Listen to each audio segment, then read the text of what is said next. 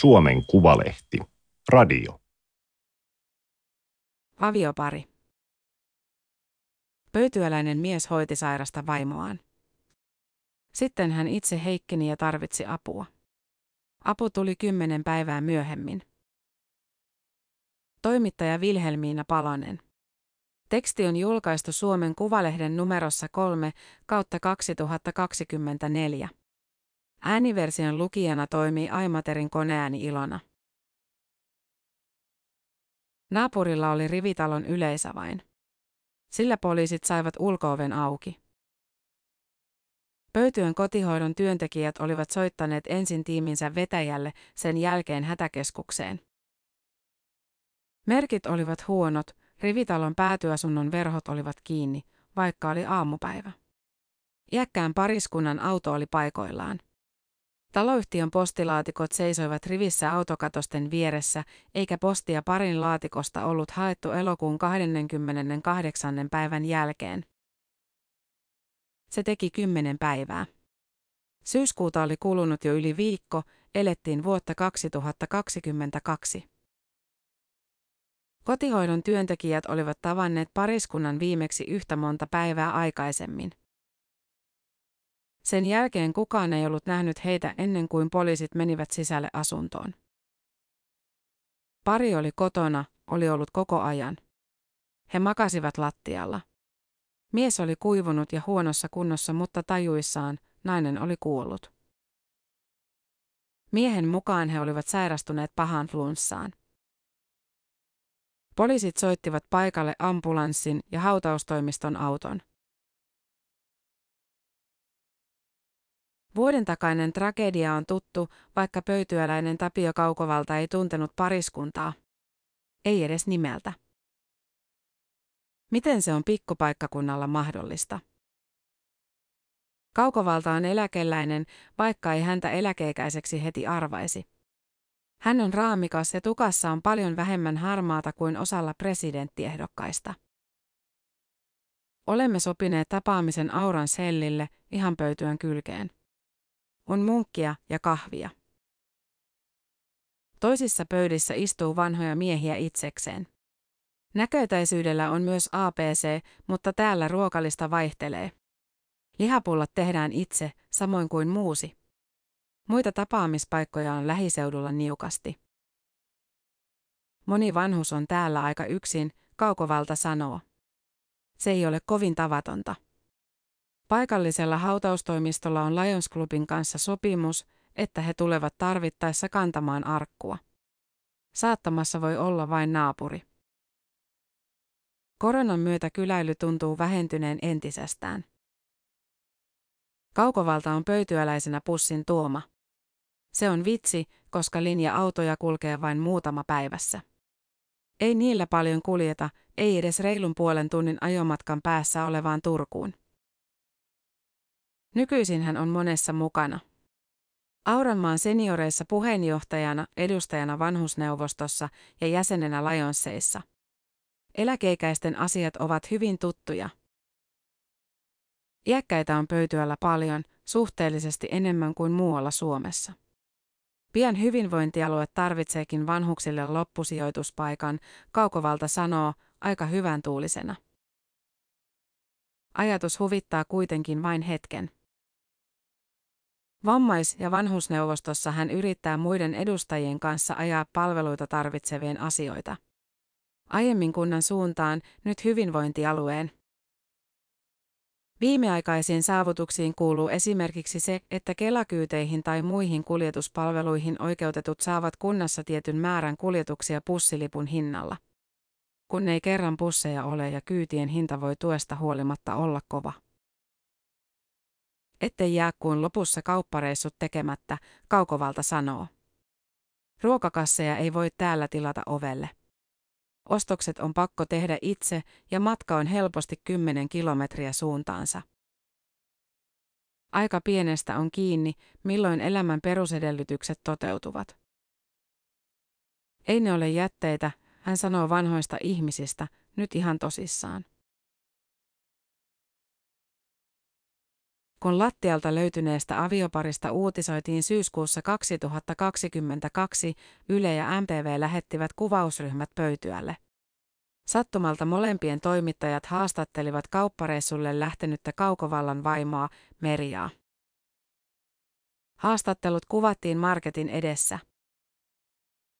On ikävää, että täytyy tapahtua jotain pahaa ennen kuin asioihin voidaan puuttua, Merja Kaukovalta sanoi mikrofonin MTVn toimittajalle. Hän kertoi, että luki tapauksesta aamulla lehdestä. Sitten hän piti mietintätauon, veti nopeasti henkeä ja sanoi. Vähän pelottaa, kerran mä olen itsekin vanha ihminen. Kamera kuvasi hänen jalkojaan. Tai toista niistä, koska toinen puuttuu. Kuolemantapauksesta uutisoitiin muuallakin laajasti ja viranomaiset reagoivat siihen. Onnettomuustutkintakeskus otti tapauksen tutkittavakseen. Avi halusi lisätietoja. Poliisi avasi esitutkinnan, jossa nimikkeenä oli pelastustoimen laiminlyönti. Epäiltynä oli kotihoidossa työskennelleitä. Tutkinnanjohtaja, rikoskomissario Valtteri Kemppi antoi haastattelun Iltalehdelle. Tämä ei ole mikään tavanomainen juttu. Koko asetelma on poikkeuksellinen, hän sanoi. Hänen mukaansa pariskunnan mies oli sairaalassa, eikä tätä ollut pystytty kuulemaan vielä. Pöytyön kunnanjohtaja Mika Joki ja silloinen perusturvajohtaja Eveliina Kiiski vastailivat myös toimittajien kysymyksiin. Joki toisteli eri tiedotusvälineille, että poliisi tutkii tapausta. Yksittäistapaus, hän sanoi Helsingin Sanomille. Kiiski sanoi MTVlle ottavansa osaa vaimonsa menettäneen miehen suruun. Sitten hän muistutti Suomessa olevan periaatteena, että ensin tutkitaan ja vasta sen jälkeen voidaan sanoa, onko jotain tehty väärin. Hän jatkoi myös, että Suomessa on paljon vanhuksia, joilla ei ole kotihoidon virallista asiakkuutta, niin kuin tässäkään tapauksessa ei ollut.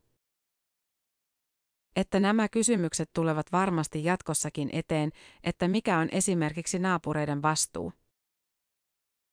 Osa kotihoidon työntekijöistä joutui jäämään sairauslomalle. Tapahtunutta oli tarkoitus purkaa työterveyshuollon kanssa. Sitten läpikäynti peruttiinkin poliisin ohjeesta. Halutessaan sai puhua psykologilla yksin. Jotkut kunnan johtajista saivat uutisoinnin jälkeen uhkauksia. Kesäkuun 2023 puolivälissä onnettomuustutkintakeskus julkaisi raporttinsa.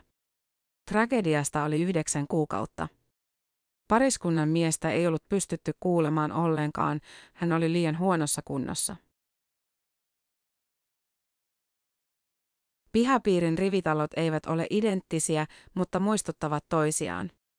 Molemmat yksikerroksisia ja tummia, aika pieniä. Rakennettu 1980-luvun alussa. Ympärillä rinteessä kasvaa mäntyjä. Lähistöllä on omakotitaloja ja peltoja. Pihan autokatoksessa on kaksi potkukelkkaa. Puunvärisiä näyttävät uusilta. Joku on ehtinyt tehdä lumityöt ja jälki onkin siistiä.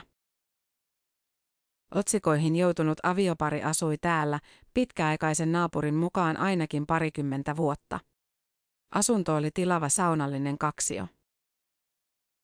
Kutsutaan paria vaikka Antiksi ja Ailaksi.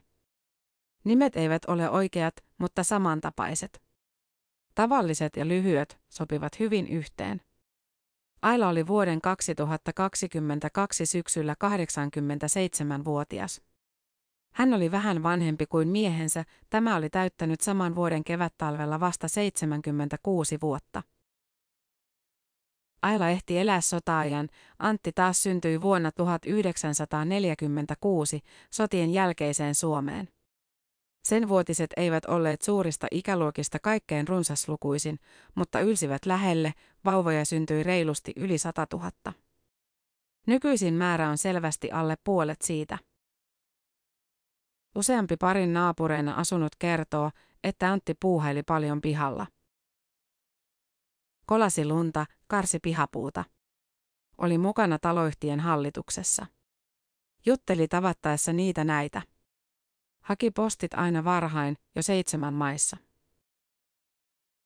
Ailakin oli aikaisemmin enemmän liikkeellä. Kävi yhden naapurinsa kanssa torireissuilla. Joskus parilla oli koirahoidossa. Pieni, ehkä tsiihuahua. Vieraita heillä ei juuri käynyt. Ei lapsia, ei ketään muita sukulaisia tai ystäviä, jotka olisivat jääneet naapureille mieleen. Sekä Antti että Aila ehtivät sairastaa pidempään. Kumpikin tarvitsi säännöllistä lääkitystä. Ailan kunto heikkeni vuosien aikana, eikä hän pystynyt kävelemään enää kunnolla ilman tukea. Kotiin asennettiin kahvoja ja kaiteita, joiden avulla hän pääsi liikkumaan. Ulkona hän käytti rollaattoria ja välillä pyörätuolia, ainakin sellainen hankittiin hänelle varuiksi. Antti pärjäsi arjessa kummankin puolesta. Hän huolehti vaimostaan joka päivä. Laittoi ruokaa, auttoi pukeutumaan ja pesuissa, WC-käynneilläkin. Vaihtoi auton mallin sellaiseen, johon Aila pääsi helpommin kyytiin. Antoi lääkepistoksia. Ailalta piti joka päivä mitata arvoja, ehkä verensokerin korkeutta tai verenpainetta. Antti mittasi ja piti tuloksista sääntillisesti päiväkirjaa. Välillä Antti oli itse sairaalassa hoidettavana. Silloin Aila oli palvelukeskuksessa tai omaishoidon lomittaja auttoi. Antti oli omaishoitaja myös paperilla. Hän oli tehnyt sopimuksen jo vuosia aiemmin. Ainoa säännöllinen tuki, joka Antille oli sovittu, oli kunnan järjestämä vertaistukiryhmä. Antti ei kuitenkaan päässyt osallistumaan tapaamisiin, koska Ailaa ei voinut jättää itsekseen. Omaishoitosopimukseen kuuluu oikeus vapaapäiviin. Käytännössä päivien järjestäminen on omaishoitajan itsensä vastuulla ja sopivan hoitopaikan saaminen hoidettavalle on vaikeaa. Vain puolet omaishoitajista pitää vapaitaan. Antille oli annettu varmuuden vuoksi kotihoidon päivystysnumero. Hän soittikin siihen noin kerran vuodessa. Esimerkiksi silloin, kun Aila oli kaatunut eikä puoliso saanut häntä nostettua pystyyn omin voimin. Kerran Antti soitti samalla asialla myös naapurissa asuneelle nuorelle miehelle. Tämä pääsi tulemaan ja he auttoivat Ailan yhdessä ylös. Mies muistaa parin asunnossa olleen ihan viihtyisää, tavallista. Kotihoidossa Anttia ja Ailaa pidettiin aktiivisena parina, joka liikkui yhdessä kylillä. Tosiasiassa heillä ei oikein ollut muita vaihtoehtoja, koska Ailan kunto oli niin heikko. Antti oli miettinyt heidän tilannettaan. Jo kuusi vuotta ennen syksyn 2022 tapahtumia hän otti yhteyttä kotihoitoon. Hän oli huolissaan. Miten Ailalle kävisi, jos hänelle sattuisi jotakin? Kun suomalaisilta kysytään, keneltä haluaisimme saada vaativaa hoivaa vanhana, meillä on selvä vastaus. Se on yhteiskunnalta, kertoo gerontologian professori Marja Jylhä. Hän on osin eläkkeellä, mutta myös mukana Suomen Akatemian rahoittamassa ikääntymisen ja hoivan tutkimuksen huippuyksikössä. Jylhä selittää, että me emme yleensä halua kuormittaa läheisiämme liikaa jos läheisiä ylipäätään on saatavilla. Järjestelmä kyllä olettaa, että on. Tutkijat puhuvat omaisolettamasta, kun he haluavat kuvata, miten monissa käytännöissä nojataan siihen, että omainen hoitaa asioita huonokuntoisen vanhuksen puolesta. Ottaa yhteyttä, selvittelee, on vastassa kun sairaalasta kotiutetaan. Vaikka siihen ei Suomessa mikään laki velvoita. Vain vanhemmilla on velvollisuus hoitaa alaikäisiä lapsiaan. Omaiset ovat kuitenkin aina hoivanneet eniten vanhuksia, Jylhä sanoo. Aina. Moni haluaa huolehtia läheisistään. Osa ei ole varsinaisesti päättänyt ryhtyä hoitajaksi, on vain vähitellen ajautunut vastuuseen. Virallisia omaishoitajia on hyvin vähän verrattuna kaikkiin suomalaisiin, jotka hoivaavat säännöllisesti läheisiään. Kaikki eivät ole oikeutettuja sopimukseen. Eivätkä kaikki edes halua sitä. Omaishoitajaliitosta kerrotaan, että moni luulee virallisen aseman mukana tulevan paljon vastuuta, vähän niin kuin äkkiä joutuisikin terveydenhuollon ammattilaiseksi. Niin ei kuitenkaan ole. Toiset taas epäilevät, että sopimuksen myötä muuta apua on entistä vaikeampi saada. Joillakin syy on raha. Palkkio saattaa vähentää tukia tai työkyvyttömyyseläkettä. Lisäksi osa pelkää, että muut läheiset auttavat vähemmän, jos yksi solmii sopimuksen. Kysymys siitä, kuka hoivaa, tulee vastaan yhä useammalle meistä. Niin kuin Jylhän tekemissä dioissa lukee, vanhuus yleistyy. Sitä väestön ikääntyminen tarkoittaa. Hänestä tuntuu, että yhtä asiaa ei kuitenkaan ole tajuttu kunnolla. Sitä, miten paljon muistisairaita Suomessa on tulevina vuosina ja vuosikymmeninä. Juuri kellään kuusikymppisellä ei ole diagnoosia, mutta kun mennään yli yhdeksänkymppisiin, lähes joka toisella on muistisairaus. Eikä muistisairauksia voida parantaa. Ei kuntouttaa niin, että pitkälle edenneen sairauden kanssa voisi asua nykyistä pidempään kotona. Jylhän sanoin hoidon tarve on näillä ihmisillä absoluuttista. Hän luettelee esimerkkejä. Ihminen voi valvoa yöllä, vastustaa pukeutumista tai syödä kukkamultaa. Pahimmat ongelmat eivät välttämättä ollenkaan liity muistiin, vaan ympäristön ymmärtämiseen ja oman toiminnan hallintaan. Toisen ihmisen pitäisi olla koko ajan huutoetäisyydellä. Pistäytyminen ei riitä. Ja kun tällaista ympärivuorokautista hoitamista ja vahtimista jatkuu pitkään, se vie hoitajan voimat. Jylhä sanoo, ettei haluaisi psykologisoida poliittisia kysymyksiä. Hänestä tuntuu silti, että yksi syy sille, miksei vanhojen muistisairaiden ihmisten ongelmia saada ratkottua, liittyy tunteisiin. Ne on ikäviä asioita ajatella. Keski-ikäiset eivät halua samaistua vanhoihin ihmisiin, jotka elävät viimeisiä vuosiaan. Ja kyse on nimenomaan viimeisistä vuosista. Intensiivistä hoitoa ei tarvita keskimäärin kovin pitkään. Kansantaloudellisesti hoitokulut ovat paljon pienempi kysymys kuin kasvaneet eläkekulut.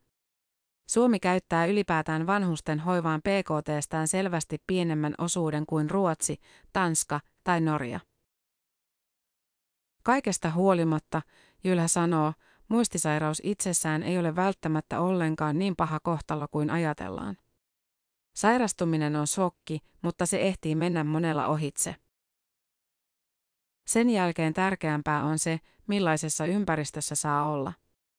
Että tuntuu turvalliselta, on välillä syytä ilahtua. Onnettomuustutkintakeskuksen raportissa kuvataan, mitä Antille ja Ailalle tapahtui ennen kuin heidät löydettiin syyskuussa 2022.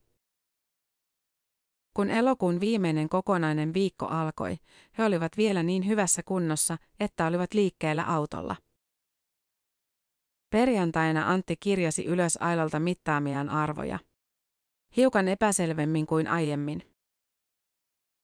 Lauantaina hän ei enää tehnyt niin. Sunnuntaina Antti ei päässyt nousemaan TV-tuolista, vaan soitti kotisairaanhoitoon ja hoitajat tulivat. Antti oli hyvän tuulinen, vitsaili. Olivatko he kuulleet aiemmin omaishoitajasta, joka ei pääse itse ylös tuolista? Hoitajat löysivät jääkaapista homeista ruokaa, mutta muuten asunto oli ihan siisti. He keittivät kahvit ja tekivät pariskunnalle voileipiä, kun nämä kertoivat, etteivät olleet syöneet mitään koko päivänä. Pari tuntia sen jälkeen, kun hoitajat olivat lähteneet, Antti tarvitsi ehkä lisää apua. Ainakin hän soitti uudestaan kotihoidon numeroon ja terveyskeskukseen, mutta kummastakaan ei vastattu. Kun kotihoidon lähihoitaja kävi vielä illalla uudestaan, kaikki vaikutti kuitenkin olevan ihan hyvin. Kotihoidon työntekijät lähettivät samana päivänä kunnan geronomille viestin, jotta tämä aloittaisi pariskunnan arviointijakson. Sellainen pitää tehdä ennen kuin palveluja myönnetään. Hoitajat eivät perehtyneet tarkemmin heidän terveystietoihinsa. He eivät saaneet tietää, miten huonokuntoisia Antti ja Aila tosiasiassa olivat. Siihen oli syy. Pöytyön kunta oli kieltänyt tietojen katsomisen, ellei vanhuksilla ollut kotihoidon virallista asiakkuutta. Kotihoidossa oli tulkittu, että se alkaisi vasta arviointijakson jälkeen. Tietoturvaohjeessa mainittiin vankilatuomion ja irtisanomisen mahdollisuus, jos tietoja katsottaisiin muilta kuin virallisesti rekisteröidyiltä asiakkailta. Katseluoikeuksia rajattiin kotihoidon työntekijöiltä myös teknisesti. Kotona Antin kunto heikkeni. Joko sunnuntaina tai maanantaina Otkesin tutkintaryhmä päätteli myöhemmin. Hän saattoi päätyä jo silloin lattialle, makaamisesta aiheutuneet vammat olivat niin vakavia. Aila jäi joka tapauksessa ilman hoitoa. Maanantaina keronomi luki saamansa viestin. Asia oli kiireetön, hän tulkitsi. Samana päivänä myös kotihoidon sairaanhoitaja kävi pariskunnan ovella. Kun kukaan ei tullut avaamaan, hän soitti Antille. Ei vastausta. Hoitaja ei kuitenkaan huolestunut, parihan saattoi olla kaupassa. Lisäksi kotihoidossa ajateltiin, että keronomi olisi joka tapauksessa yhteydessä vanhuksiin. Tiistai kului. Keskiviikkona keronomi pyysi Antin numeron kunnan avopalveluohjaajalta, mutta ei yrittänyt vielä soittaa miehelle. Torstain ja perjantain keronomi oli opintovapaalla. Avopalveluohjaaja sijaisti häntä, mutta hoiti vain kiireelliset asiat. Tuli taas viikonloppu. Maanantaina keronomi yritti soittaa Antille. Oli kuudes arkipäivä sen jälkeen, kun kotihoito oli pyytänyt arviointijakson alkua. Seitsemän päivää on lain asettama takaraja. Hälyttikö Antin puhelin vielä vai oliko akku jo loppu? Keronomi ei myöhemmin muistanut. Samana päivänä Aila kuoli. Kului taas uusi tiistai. Keskiviikkona kotihoidon yksikköön palasi kiertävä hoitaja, joka oli ollut töissä Antin pyytäessä apua. Hän kysyi pariskunnan tilanteesta. Joku kotihoidosta soitti keronomille. Heräsi huoli. Sen jälkeen hoitajapari lähti käymään paikan päällä.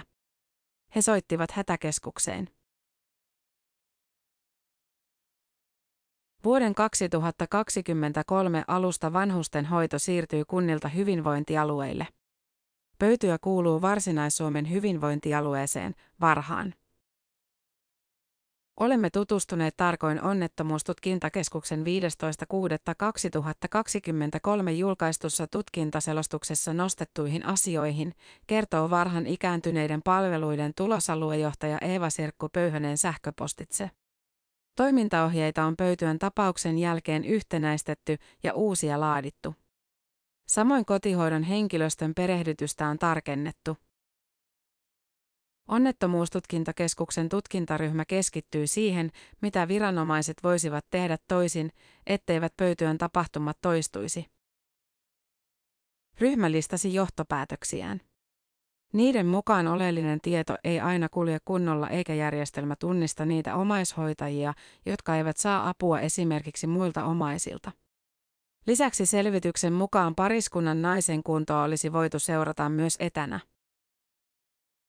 Teknologiasta toivotaan muutenkin apua siihen, että vanhusten hoitamisesta tulisi tehokkaampaa. Hyvinvointialueella aiotaan säästää vanhusten palveluista siitä huolimatta, että suuret ikäluokat tarvitsevat yhä enemmän apua. Varha on tiedottanut alkavista YT-neuvotteluista. Suomen suurin hyvinvointialue Pirha taas on ilmoittanut vähentävänsä sekä hoitokotipaikkoja että kotihoitoa. Käytännössä se tarkoittaa, että jatkossa pitää olla entistä huonommassa kunnossa, jotta pääsee ympärivuorokautiseen hoitoon. Ongelmat näkyvät jo nyt.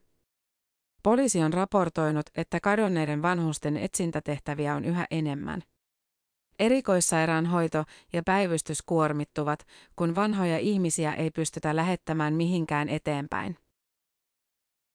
Samaan aikaan säästöjä yritetään saada kotona asuviinkin hoidosta. Varha tiukensi hiljattain perusteita, joilla vanhukset voivat saada kotiinsa turvapuhelimen, samoin kuin omaishoitajien palkkion suuruuden määräävää luokitusta. Silti säästösuunnitelmissa lasketaan sen varaan, että omaiset hoitavat läheisiään tulevaisuudessa nykyistä enemmän. Yksi entinen naapuri kuuli Antista vielä pian Ailan menehtymisen jälkeen. Sama mies, joka kävi auttamassa Ailan ylös lattialta. Antti soitti hänelle, todennäköisesti sairaalasta, vaikka he eivät olleet muuten pitäneet yhteyttä. Entinen naapuri tiesi jo, mitä pariskunnalle oli käynyt. Hän otti osaa vaimon poismenosta. Antin soiton syykin liittyy tapahtuneeseen. Hän halusi kysyä, tietäisikö mies jonkun, joka voisi tulla hiomaan ja lakkaamaan heidän kotinsa lattian. Lattia kun oli mennyt huonoon kuntoon. Tai ehkä tämä itse voisi tulla. Muuta he eivät jutelleet tapahtuneesta, sanoo mies puhelimessa. Ei siinä oikein osannut kysellä mitään. Se oli vaan se lattia-juttu. Se oli viimeinen kerta, kun he puhuivat. Sen jälkeen Antti eli vielä kesään asti, juhannuksenkin. Kesäkuun loppupuolella hän kuoli. Keskellä vuoden vehreintä aikaa. Lattialle joutumisesta oli ehtinyt kulua kymmenen kuukautta. Hänet tuhkattiin, samoin Aila. Kukaan ei ollut järjestänyt Ailan hautausta aiemmin. Pöytyällä vainaja ja omaiset toivovat yleensä edelleen, että arkku haudataan maahan. Se on kuitenkin kalliimpaa kuin tuhkaus. Heinäkuun lopulla seurakunnan työntekijä sirotteli avioparin tuhkat pöytyen hautausmaan muistolehtoon, samalla kun kolmannenkin vainajan tuhkat. Muistolaatoille varattuun paikkaan kiinnitettiin laatat. Niihin on kaiverrettu vanhusten oikeat nimet. Poliisin tapausta koskeva esitutkinta on kesken. Joulukuussa 2023 poliisi tiedotti, että pelastustoiminnan laiminlyönnin lisäksi tapauksessa epäillään kuolemantuottamusta ja vaaran aiheuttamista. Rikoksesta epäiltynä on neljä kotihoidossa tapahtuma-aikaan työskennellyttä henkilöä. Varin luona auttamassa käyneitä hoitajia ei epäillä rikoksesta. Pöytyön entinen perusturvajohtaja Eveliina Kiiski työskentelee nykyisin aluepäällikkönä Varhalla. Hän tai pöytyön kunnanjohtaja Mika Joki eivät halunneet kommentoida tapausta Suomen Kuvalehdelle. Juttua varten on haastateltu Omaishoitajaliiton toiminnanjohtaja Sari Tervosta, yhteiskuntapolitiikan professori Teppo Krögeriä sekä viittä avioparin tuntenutta paikallista. Tämä oli Suomen Kuvalehden juttu, aviopari. Ääniversion lukijana toimi Aimaterin koneääni Ilona. Tilaa Suomen Kuvalehti osoitteesta suomenkuvalehti.fi kautta tilaa.